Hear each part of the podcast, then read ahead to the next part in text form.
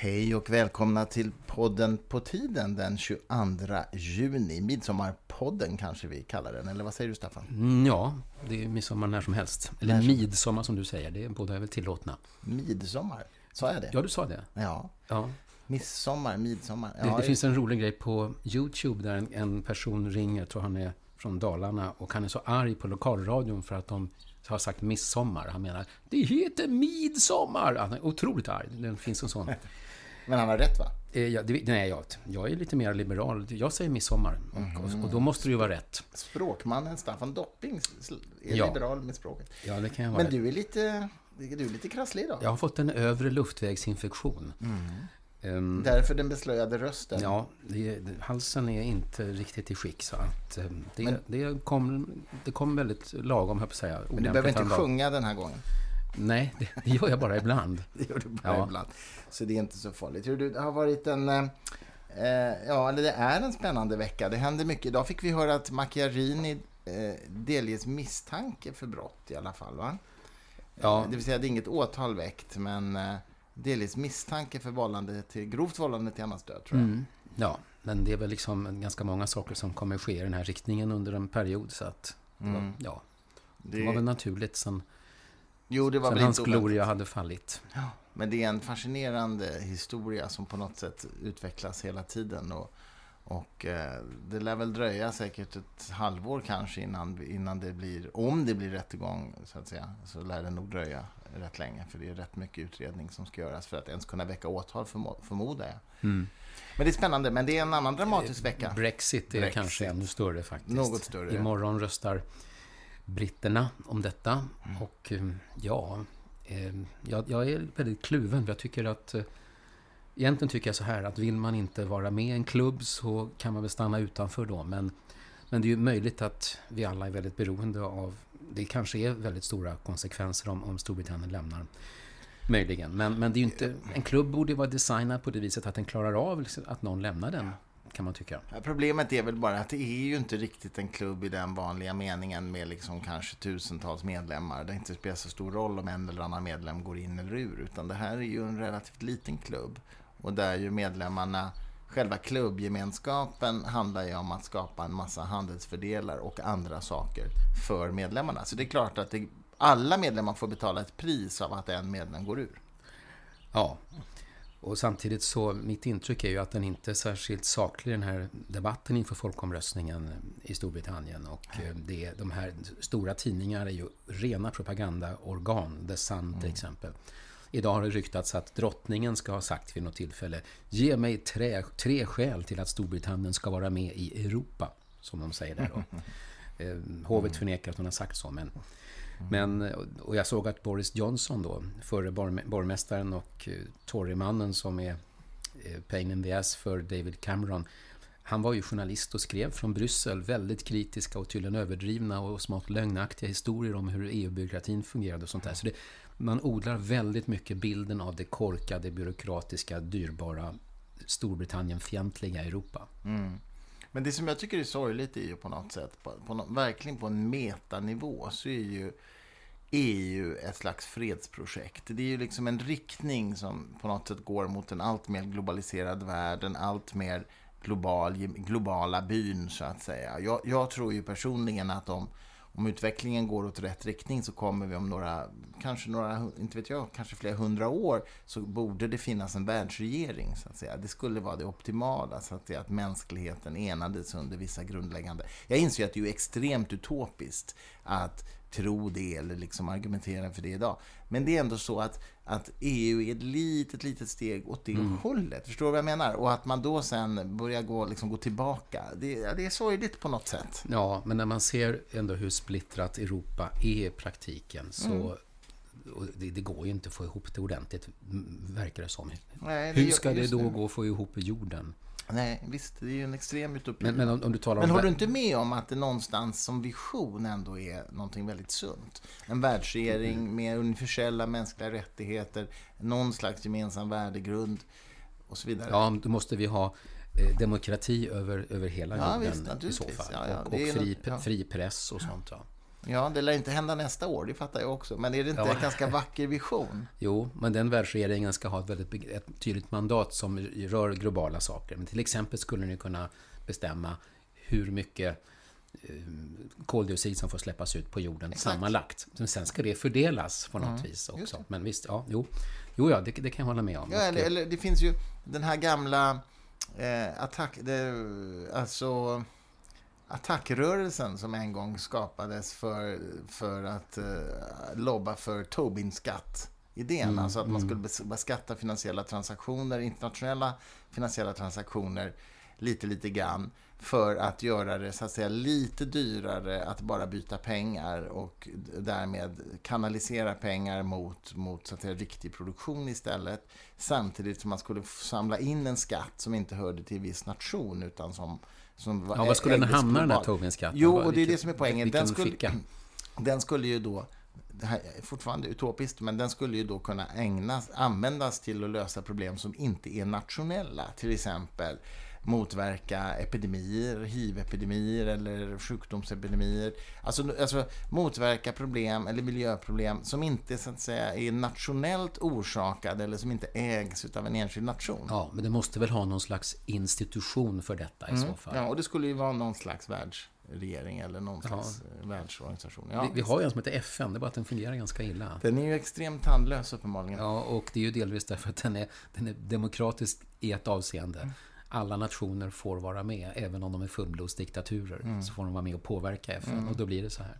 Och, och, det, och, det, och det leder ju till en annan intressant... Pratar vi om Brexit nu verkligen? Var vi gled iväg Ja, här? jo, men det finns, någon, det finns någon slags tankegemenskap, eller släktskap menar jag, eh, till det vi pratar om nu. Därför att en aspekt på det där är ju idén om suveränitet, att varje nation ska få bestämma själv hur man, hur man gör och sådär. Och det kan man fråga sig, finns det inte någon gräns när någon slags världs, när FN militärt borde gå in och ingripa i en nation? Kan en nation till exempel avrätta sina egna medborgare i, till vilken grad som helst? Nej, det har ju bestämts att, att det inte är tillåtet. Ja. Det, kallas ju för R2P, Responsibility to Protect. Det, det. infördes för några år sedan. Men, ja, men, Men det används ju inte. Nej, därför att det blockeras i säkerhetsrådet, denna, Nordkorea denna fina demokratiska lösning. Anta att någon ja. Så principen finns, men det stoppas. Alltså, Ja. idén är bra, eh, rutinerna är bra, men tillämpningen är omöjlig.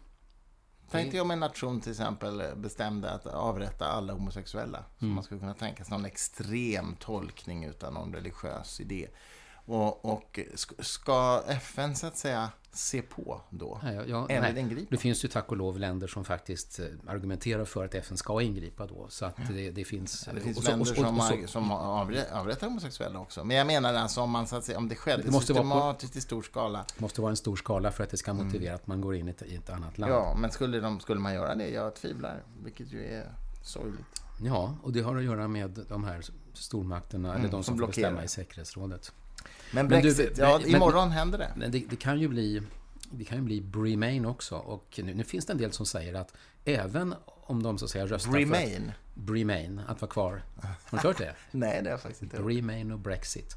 Det är de två alternativen. Ja, och eh, att en del säger att det blir ganska mycket konsekvenser också av det alternativet. Att det är, så att säga, jag vet inte exakt vad, vad de menar med det egentligen, men dels har, väl, har det varit lite skrämselhicka förstås i Storbritannien och resten av Europa. Och dels kanske det skakar om ändå etablissemanget så att det blir en, i bästa fall en ny diskussion om, ja, om EU då.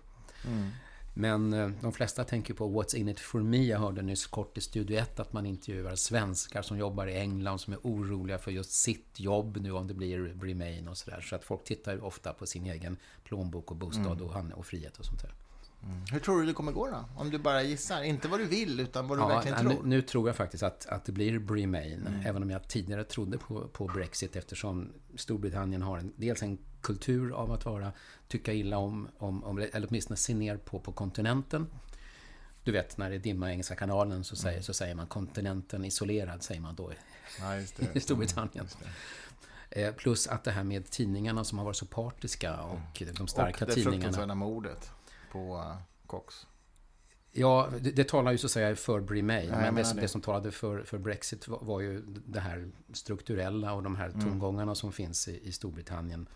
Att det har varit en sån osaklig ton i debatten och sådär. Men nu har det ju uppenbarligen svängt för någon vecka sedan. Och det, ja, det kan ha haft med mordet på Joe Cox att göra. Och kanske lite annat också. Det var ju en, en Brexit-person som hoppade av för de tyckte ja, så illa precis. om den här eh, Ukip-affischen. Mm. Eh, som man tyckte kände, Jag förstod inte riktigt att det var en sån game changer. Men, men det, mm. sådana saker kan ju påverka. Men också valdeltagandet. Det men det är ganska lågt för det mesta. Det är skrämmande tycker jag med det här mordet. För det har ju sådana uppenbara likheter med mordet på Anna Lind. Va? Och då funderar man på om det här med folkomröstningar kanske inte är så hälsosamt. Alltså, för att det väcker liksom människor som är mer eller mindre tokiga. Ja. Och blir besatta av de här frågorna. Annars, sen, annars brukar man säga att en, en poäng med folkomröstningar är att det blir en sån här folkbildnings kampanj ofta. Mm. Det vill säga folk höjer sin kunskapsnivå. Det är ju liksom demokratiskt bra sådär. Men jag håller med på ett sätt. Men, mm. men Joe Cox var ju inte en, en, en, lika högt stående stjärna i folkomröstningen som Anna Lind som var ledande mm. företrädare för EMU-sidan. Så men det är ändå det så att hon var ett ansikte tydligen i media mycket för, för Remain. Och, ja, var hon inte mest ett ansikte för andra frågor hon, hon var väl ja, ganska radikal och, eh, och feminist och mm. glödande på flera sätt. Det, det här var nog en av flera. Mm. Ja, ehm, det blir i alla fall naturligtvis... Det är alltid spännande med sånt här, även om jag har det här med vadslagning har jag svårt för. Folk håller på att slå vad om hur det går i demokratin. Det, det gillar inte jag riktigt. Nej. Men det är mest en känsla jag har. Gaming, spel, spel, eh, spelande överhuvudtaget tycker jag är rätt Framförallt det här, den här mobilspelsreklamen som bara ja. sköljer över en så fort man vill se på TV någonting, någonstans. Och även på kvällstidningarnas webb. Det är där liksom, herregud, tänk om det hade om det hade varit alkohol som man hade den typen av mm. reklam för så hade kanske några reagerat. Men du, för att tala om något roligare. För förra veckan hade jag ju, det var ju nirvana för mig. Alltså. Det var det ja. Jag eh, höll du svävade lite grann. Jag svävade. Jag höll ju då i så kallad pi-konferens. Låt det aldrig ta slut.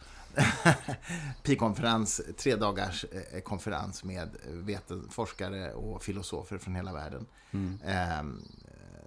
En konferens som samarrangerades med mitt förlag Fri Tanke och Kungliga Vetenskapsakademin. Och det var, alltså det var jättehäftigt. Jag, jag måste verkligen säga det att det var en sån upplevelse att träffa de här människorna. Anton Seiling, till exempel, en av världens främsta kvantfysiker.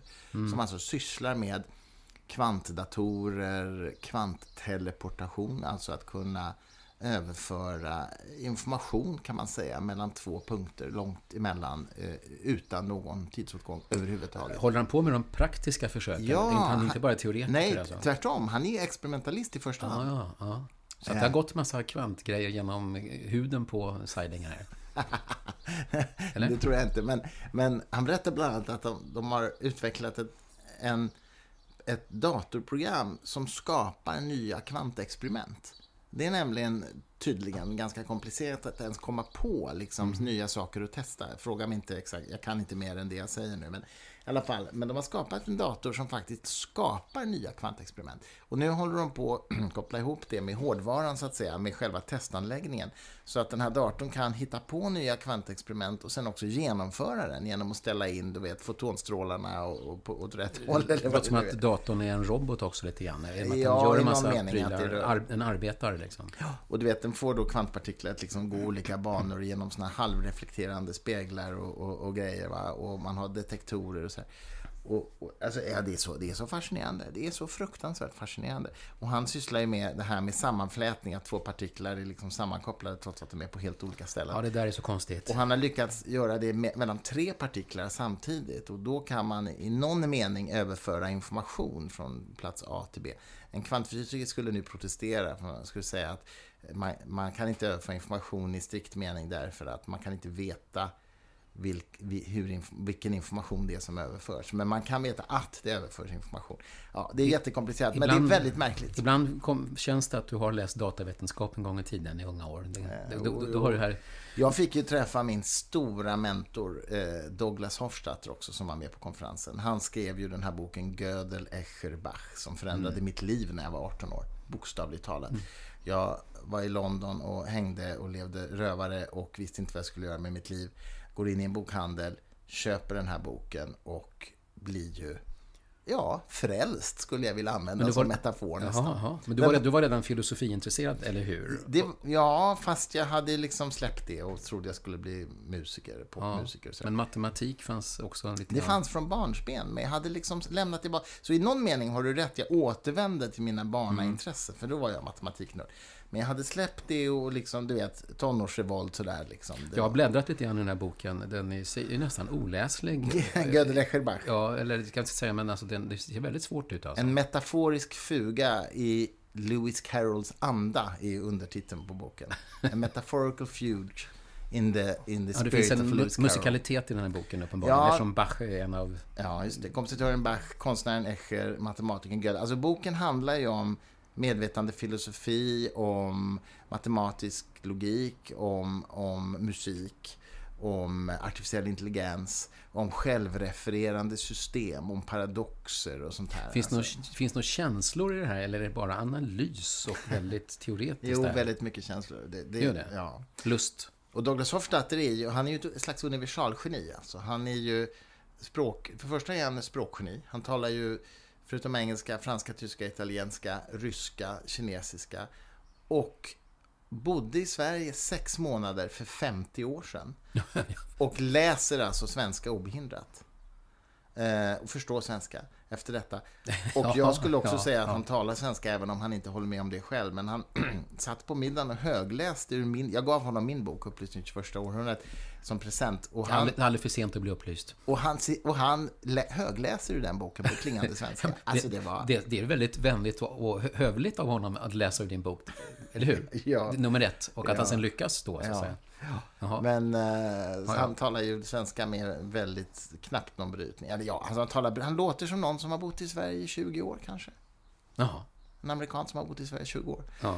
Ehm, What a man. ja, helt otrolig. Och den, han pratade ju då på konferensen om Gödel, matematikern, men också faktiskt om något väldigt intressant. Han är ju språkforskare också. Han med, och han menar att väldigt mycket av vårt tänkande eh, formas av språkliga analogier. Och han håller på att titta på hur barn utvecklar sitt språk. Han, ja, du var ju med och hörde på det seminariet när Just det, han pratade hörde om ja, analogier. Och han säger till exempel att ett, en treåring som ser en banan skalas säger då på engelska I- I'm undressing the banana. Mm. Jag klär av bananen. Därför att barnets hjärna gör en analogi till Mm. när vuxna människor tar av sig kläderna. Barnet vet inte vad det heter att skala en banan. Peel a banana tror jag det heter på engelska. Eh, Och, men gör blixtsnabbt denna analogi. Och det, det är ju väldigt fascinerande hur hjärnan gör de kopplingarna, alltså analogierna.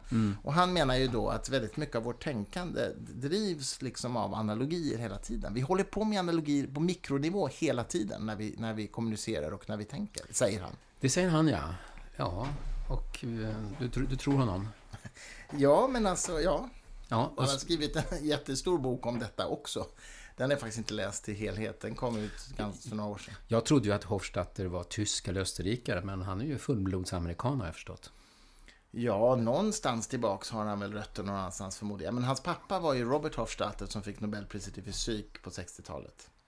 Ehm, och hans mamma var språklitteraturvetare. Han tycks ha klarat av den där belastningen att ha en farsa som är Nobelpristagare. Ja, det kan man, själv- det kan man lugnt säga. Ja, hörru du, Sturmark. Det här, ja, vi, vi, vi har sagt att vi ska köra vidare podden i sommar, även om det brukar bli lite si och så med regulariteten. Men vad är det vi gör i den här podden egentligen? Var, varför håller vi på på det här viset? Och tycker vi olika någon gång, eller sitter vi bara och hummar och håller med varandra? Nej, man kan ju fundera på om det uppfattas som att vi sitter och tycker lika för mycket. Alltså, vi kanske borde Ja, det håller jag en- verkligen med om. Det där var på pricken. Men det vi kanske borde anstränga oss att hitta ämnen där vi verkligen tänker olika, där vi är oliktänkande. Jag vet inte. Ja, inte mig emot, men jag tänker Fast också egentligen, på... det är du som håller med mig, tycker jag, huvudsakligen. jag skojar bara. Ja, det där håller jag nog inte med om riktigt faktiskt. Nej, okej då. Men, men eh, vi... Vi får fråga våra lyssnare, håller vi med varandra för mycket? Borde vi vara mycket mer heterogena? Pluralism, Eh, mångfald. Ja, men det är klart att eh, vi känner varandra och le- lever liksom delvis i samma värld. Så att det är liksom... Det är ju inte som om, om Barack Obama och Moder Teresa skulle göra en podd tillsammans. Det är det ju inte. För att ta en analogi. För att ta en analogi. Nej, det är det ju inte. Men alltså, vi, vi, politiskt, ja, vi är väl båda liberala. Jag är möjligen lite mer eh, vänsterliberal än du kanske, eller? Nej, Jag vet inte. Ja, det, I sakfrågor kan man hitta sånt, men det vet jag inte riktigt. Men, men vi ju... Visserligen beskriver vi ju åsikter och värderingar talar vi ganska mycket om. Men, men mycket vanligt är ju att vi faktiskt talar om men vad är sant? Vad, mm. vad är belagt? Vad är den rimliga beskrivningen av verkligheten? Ofta, eller hur? Mm. Mm. Och jag, jag, är ju alltid väldigt angelägen om att först eh, klarlägga det innan jag kommer med min dom om vad som är rätt och fel. Jag liksom, mm. Vad har hänt? Och det är också min vanligaste kritik mot journalistiken, att den för lite ägnar sig åt fakta och beskriva verklighetsläget, utan att det blir så väldigt mycket tyckande och debatt och konflikt istället innan vi vet vad. Va? Mm. Så det är mycket vad-diskussioner och sånt där. Och det handlar ju om vårt kritiska tänkande då förstås. Mm. Um, och möjligen att vi lyssnar på varandra. Lyssnar vi på varandra ordentligt? Um, I podden? Mm. ja, just det. Jag talar bara om podden nu, inte övriga livet. Uh, jag tror det. Det är väl förmodligen ett lite... Alltså å ena sidan sitter man ju... Vi har ju liksom ingen manus eller någonting. Det är klart man sitter och tänker lite grann på vad tycker jag? Vad, vad, vad är jag beredd att säga? Vad, ja. vad, vill jag tillföra? Visst har jag det i huvudet, men jag tror ändå att det är ett, att det är ett förtätat lyssnande ganska mycket under de här 40 minuterna som vi brukar vara. Mm. För att... Um, oss emellan. Oss emellan. Jag, jag, jag, alltså jag tror att det skulle kanske kunna göras ännu bättre, men, men när jag tänker efter så om det finns kvaliteter i podden så tror jag faktiskt det är att vi lyssnar på varandra i så fall. Ja, men jag håller med om och, det. Och inte bara två monologer. Och också möjligen att vi vågar säga saker som vi inte är säkra på. Jag menar, ibland tänker jag så här, eh, oj då, jag kanske inte kommer ihåg det här riktigt rätt liksom, eller eh, så. Men då, då försöker jag säga det. Det här är jag mm. osäker, mm. men jag har för mig ja. att det var så här det var. Liksom. Ja, det är viktigt att man markerar ja. graden av osäkerhet, mm. tycker jag. Det, det är bra. Det, det, borde, det borde ju vara hygienfaktor i den offentliga debatten överhuvudtaget kan man tycka. Ja. Men okej. Okay. Nej, vi ska inte slå oss för bröstet för mycket, men, men, men, men tanken är väl att eh, det ska gå att lyssna på det här. Jag menar, dels tycker jag ju själv att det är kul att, att prata med men dig. Vi, men vi gör ju det här faktiskt för att någon annan ska lyssna också. Men vi skulle ju kunna försöka faktiskt, kanske till nästa gång eller så, identifiera någon fråga där vi verkligen har olika uppfattning. Och så kan vi liksom pröva våra sakargument på varandra och se om vad det leder till. Det finns en där vi har lite olika uppfattning. Och det är den här om, om det är okej okay med, med herrklubbar och, och, och, föreningar för bara ena könet. Det, det har, det har, jag tycker i och för sig inte att det är någon stor poäng med det på något vis. Men, men du är så otroligt avvisande till det. Och jag kan ändå tycka att, att föreningsfrihet och annat och andra som mm. demokratiska mm. principer gör att det kan man väl få göra om man vill. Ja, nej men alltså, och det, tyck, det vet du ju att jag också tycker att man ska få göra det om man vill. Men, men min invändning är ju snarare den är liksom inte juridisk. Jag vill inte förbjuda herrklubbar och, och tjejkvällar, eller vad heter det, tjejmiddagar och herrmiddagar. Tjejmys. Tjej, jag, jag, tycker, jag kan bara inte förstå poängen med det. Alltså om jag samlar ett antal människor runt en middag som jag ordnar, så vill ju jag att det ska vara människor som jag tycker är intressanta att träffa. Och det sitter ju inte i huruvida de har en XY-kromosom eller XX-kromosom. Alltså, det, det, är liksom, det, det, det är lika bisarrt som om jag skulle säga att ikväll... Det, finns det inget samband alltså? Inget samband, har jag upptäckt. Uh, I alla fall. Du, du, har, du har tittat, har, du har ställt om, frågan alltså, så har kommit fram till det. Även om absence of evidence inte är evidence of absence, så vill jag ändå poängtera att jag har aldrig stött på något sånt samma. Uh, och, och jag, menar, det, jag tycker det är lika absurt som jag skulle säga så här, ikväll har jag en middag bara för personer som är blonda. Eller ikväll har jag middag bara med brunögda. Eftersom jag själv är brunögd. Det, det där tycker jag är intressant, för det är jättemånga människor som tycker att, att det finns ändå mer som fem män sannolikt har gemensamt än, än, än fem blonda personer. Tror jag många skulle säga. Ja, men, och vad skulle det vara? Nu, nu är inte någon av de personerna som tycker så här just nu, så att jag, men, jag, man kan ju inte få barn till exempel om man är man. Så att det är liksom ett, ett öde. Man, man lever sitt liv medveten om att man själv inte kommer föda barn. Man kan visst få barn, men man kan inte föda barn. Ja, men, ja, åh, åh, åh, du. Ja, men herregud, ja, jag menar, vadå? Ja, och ja, men det var ett exempel ja, på någonting som ja, jag är ganska ja. säker på. Men, men, vi kan inte flyga heller. Om jag samlar fem personer, ingen av oss kan flyga med egen kraft. Det har rätt i det. det ja. Så att, det är också en gemensam punkt som jag har med alla blonda jag samlar. Men, och för övrigt alla andra men, också. Men eftersom du vet att det arrangeras tjejkvällar och, och, och herrmiddagar och sådana mm. saker. Kan du föreställa dig att de människorna ändå kan uppleva någon slags poäng eller fördel med detta, även om den för dig är förborgad? Ja, men det, ja, det måste de göra, för annars skulle det väl inte ske. Men jag tror också att det är väldigt mycket en social konstruktion att man ska ha herrmiddagar eller tjejmiddagar. Eh, jag menar, jag hör ju hela tiden om människor som har herrmiddagar eller tjejmiddagar eller går på, går på sådana. Jag har nog varit på i alla fall några herrmiddagar i mitt liv. Ganska få, men jag kanske har varit på fem Mm. Ja, stycken. jag, nej, det har inte, inte, har inte jag. Högst en, kanske inte Ja, det. men, men, Men eh, tjejmiddagar gillar jag däremot. jag tycker bara Jag det är så väldigt märkligt. Ja, ja, just det. Jag tycker bara det är så väldigt märkligt liksom, kriterium att ställa upp inför en middag. Jag, jag, ja, jag vet inte. Jag, jag reagerar på det där. Jag kan inte riktigt förklara kan- varför. Men, jag, men jag, du har rätt i att jag reagerar med aversion mot Ja. det. Det gör jag faktiskt. Och när det handlar om tjejmiddagar så kan jag möjligen tänka mig att rätt många kvinnor tycker att de är påpassade på ett sätt när det finns män.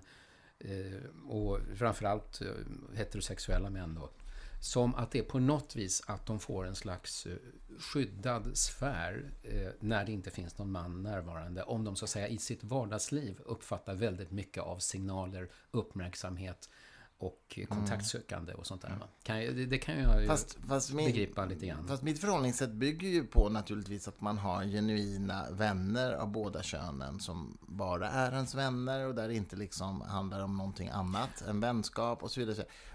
Men icke desto mindre, jag menar jag, jag har ju både nära manliga och kvinnliga vänner som jag delar, vad ska vi säga, ämnesmässiga intressen med eller liksom det kan vara intresse för filosofi eller vetenskap eller politik eller vad det nu är för någonting. Och då är ju helt oberoende, helt oberoende av om de är män eller kvinnor. Mm, jo, men det är samma här. Så, så Men att, vi, vi eh, vi är så förbaskat moderna och frigjorda, du och jag. Ja, men ja, nej, men alltså det, jag vet inte om det har med det att göra. Det, det, men, men jag, jag tänker så här.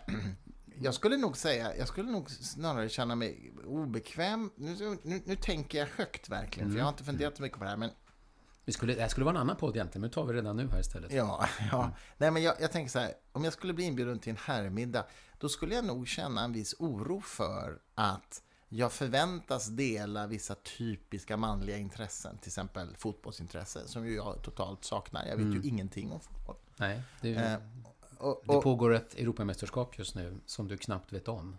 Eller hur? Nej, jag, jag, nej, jag vet. Jag har förstått att folk... Ja, men jag vet att det pågår något sånt därför att det har varit...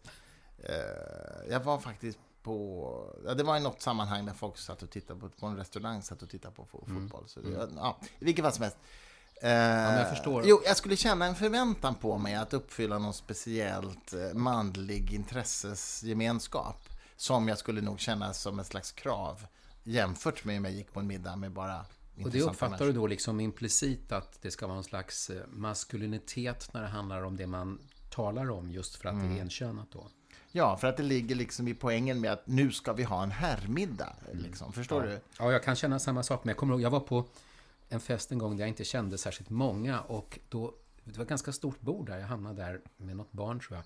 Och sen hamnade, hamnade diskussionen i 30 minuter bara om olika båtmodeller. Kommer inte ihåg om det var segelbåtar eller motorbåtar. Mm. All, alla där, vet jag inget om Alla där var båtmänniskor och alla kunde, det var alla, alla möjliga kommentarer av, av spinnackrar och, och mot, motorer Mm. och, och detaljer och sånt där på de här båtarna. Och det var både kvinnor och män runt bordet. Jag Mm. kände mig extremt... Att jag hade ingenting att komma med. Så att eh, det, äm, ämnena kan ju ibland vara, bli exkluderande på det viset. Ja, det kan de ju även i en eh, könsblandad middag naturligtvis. Så, Ja. ju, så ju. Så att eh, jag är skraj för middagar med båda könen också. Det är lika, det är lika ruskigt det. Jo, men man måste ju äta, Staffan. Man måste äta ja, och man måste bli frisk också. Det ska jag banne bli, mig bli nu snart. Du, en stor sak som har hänt i, i min bransch, bokförläggarbranschen, eller bokbranschen, det är ju att Storytel har köpt Nordstedts. Och det hade jag inte tippat kan jag säga.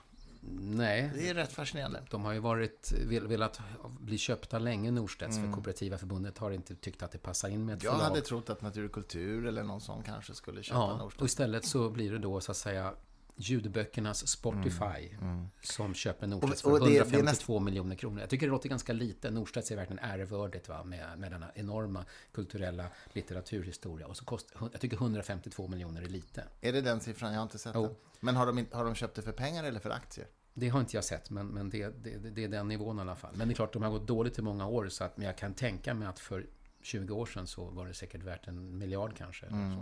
Men det är också den en halv. symbolisk affär. Liksom. Det, det gamla köps upp av det nya på något sätt. Jag menar Storytel, internetbaserad, e-handelsbolag, bygger på den här nya idén om prenumerationer. Det är ju väldigt modernt liksom. E E-handelns- köper pappersföretaget. Ja, liksom, och Nordstedts är det gamla. Så det är, det är väldigt symbolladdad affär, tycker jag. Och jag som ju kom, jag har ju gått baklänges. Jag kommer ju från den här e-handels moderna IT-världen och har ju gått in i, i blivit bokförläggare. I, i, vi gör i och för sig e-böcker också på Fri Tanke, men, men det är ändå, vi är ändå traditionellt bokförlag på många sätt. Eh, så Ja. det, ja, det är fascinerande. Sto- Storytel har ju på ganska kort tid utvecklats och blivit eh, otroligt framgångsrikt. Mm. Och jag var på ett, ett jippo de hade för någon vecka sedan. De har ju börjat något som heter Storytel Original. Som de uttalar det lite löjligt. men- Det vill säga de skapar historier direkt för Storytel som inte först är en vanlig bok. Ja. De skrivs direkt för det. Mm. Det blir inte e-böcker heller, alltså som man läser med ögonen, utan vad jag förstår. Utan, Bara ljudböcker? Eller jo, kanske förresten. Men Ja, det vet jag inte. Nej. Så att, och de skriver original, precis som alltså Netflix gör sina Ja, då, House ja. of Cards och sådär. Det ligger ju helt i tiden. Ja, ehm, det gör det väl. Och man kan ju, man kan ju undra, liksom, kommer pappersboken kunna leva kvar sida vid sida med det här? Eller är dess dagar räknade? Jag, jag hoppas ju att pappersboken blir kvar, för det något... Jag tror att pappersboken finns kvar ganska länge. Vi, vi ger ju ut böcker som eh, inte lämpar sig särskilt väl för digital. Jag menar, ta Nils Uddenbergs eh, medicinhistoria, lidande och läkedom. Ja, Stor, vacker illustrationerna bok, eh, och vackra kanske... bilder. Ja, precis. Det, Formgivning, layout, du vet. Eller Carl von Lin- boken om Carl von Linnés 186 avhandlingar som jag gett ut. Alltså, nej, det funkar inte som e-bok. g- väldigt grafiska böcker Ja. funkar naturligtvis inte så. Om nu, om, man, om nu ljudboken bara kommer att vara i, i, i öronen också i framtiden. Eller om man kommer sätta på sig sådana här VR-glasögon Ja. och, och ljudböckerna blir videoböcker och, och, och tredimensionella. Och Men jag kan tänka mig att deckare möjligen eh, kommer att försvinna som pappersböcker. Man läser dem på en läsplatta eller lyssnar på dem. ja. För deckare uppfattar jag ändå som böcker man konsumerar och sen slänger i stort sett. Man, man, man läser ju inte om en deckare. Liksom. Kanske blir mer. Jag har gjort, läste ju in en ljudbok för ett tag sedan av Du, Amanda du bun- dunkar i bordet, tänk förlåt. på det. Jaha, Försiktig med armbågen här. jag bara flytta Det hörs i Nej, det var, det var dina solglasögonen. Var det armbågen? Inte Ja. solglasögonen? Okej. Sorry. Det kanske blir mer ljudboksjobb här nu om, om, om, om du är ju ljudbokspratare. Ja, det hörs inte idag kan jag säga på den här rösten, men, men, men när, när det är som bäst så. Så jag tycker det är, det är roligt att jobba med rösten. Så att det, det, på det viset har jag ett egenintresse i den här lilla utvecklingen. Ja, men bra bo- ljudboksinläsare är ju, skap, skapar ju, lägger ju till en dimension till texten. Mm. Om det läses bra, så är det ju tveklöst. Så att, eh, men, men som sagt, jag tror att vissa genrer kommer nog att övergå till bara E och Genres, vad är det för pluralform? Okej då. Ja, men det finns kanske flera Genrer. genrer. okej, okej. Genrer, ja, okej. Ja. Herregud, nu har vi språkpolisen Akademins ordlista hoppas den kommer som ljudbok och e-bok och alla möjliga saker. Jag har ju, jag har ju den på, som app. Har, har du? Ordlistan finns som app. Mhm. Mm. Ron Norstedts tror jag förresten som... De har ju haft ganska mycket appar, så de har inte varit Mm. helt i forntiden Norstedts, utan de har funnits en liten sektion som har varit alert. Men du, du nämnde VR-glasögon. Alltså, det, det, är, det är verkligen framtiden. Jag håller på att testa nu den här HTC Vive som är en av de modeller som finns på marknaden utav virtual reality. En speciell modell av den Ja, man det är sätter ett på huvudet. speciellt Alltså. märke. Liksom. Det, Ja. det finns Oculus Rift är en annan. HTC Vive är, är, är, en av de som går att få tag på det. Och det, det är verkligen ex, det är extremt fascinerande att sätta på sig den där. Mm. Du går in i en annan värld alltså. Och det, var du än tittar så är du i den här världen. Så du tappar verkligen kontakten med den verkliga världen. mm. Och, och dels kan man ju göra jävligt skrämmande saker nu. Nu finns det mest lite demoprogram som inte är, är så skrämmande. Men, men äh, det är en oerhört speciell upplevelse. Och sen har du i båda händerna kontroller. Och de kontrollerna ser du genom de här glasögonen. Fast alltså glasögonen är ju inte genomskinliga. Du ser ju bara den virtuella världen. Men du har sensorer i rummet som känner av dels vart du tittar, men också var du håller dina kontroller. Så om jag håller upp en kontroll framför mina ögon så ser jag den. Men jag ser den virtuella avbildningen av Så det den. kan vara ett svärd då? Eller Precis, det kan vara ett en svärd nagel, eller en glass. en glass eller precis vad som helst. Va? Så du har två, en, en i varje hand Mm. alltså?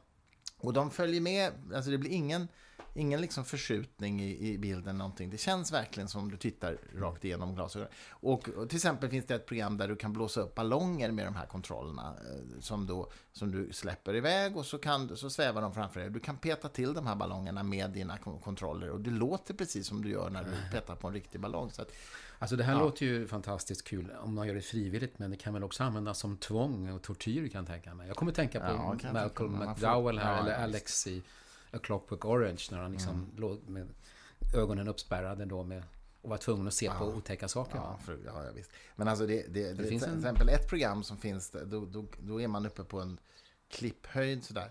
Och då kan du liksom gå fram till klippkanten och titta ner på avgrunden. Mm. Och det, alltså, det är skitläskigt. Du får svindel alltså. Trots att du bara står på ditt vardagsrumsgolv när du gör detta. Men det är läskigt. Mm. Så att de är verkligen... Och samtidigt så ser jag ju... Jag, jag, kan se framför mig hur det här kommer vara om fem år. När bilden är lika bra som en perfekt liksom, eh, upplöst bild på tv. För det är det inte riktigt ännu. Så att det, det, det finns liksom utvecklingspotential också. Men det kommer inte att ta mer än max fem år. Kan man läsa en pappersbok när man har den här glasögonen på sig? att kontrollen blir en pappersbok och så kan man läsa ja, just The Complete Works of William Shakespeare. skapad pappersbok. Ja, det tycker jag vore kul. Som jag kan bläddra Snacka om att gå över ån efter vatten. Ja, ja. det, var, det var en idé jag kom på nu. Ja, ja men det är, fascinerande. Det är fascinerande. Det mm. fascinerande. Du, ska få, du ska verkligen få prova detta. Ja. prova detta. Ja.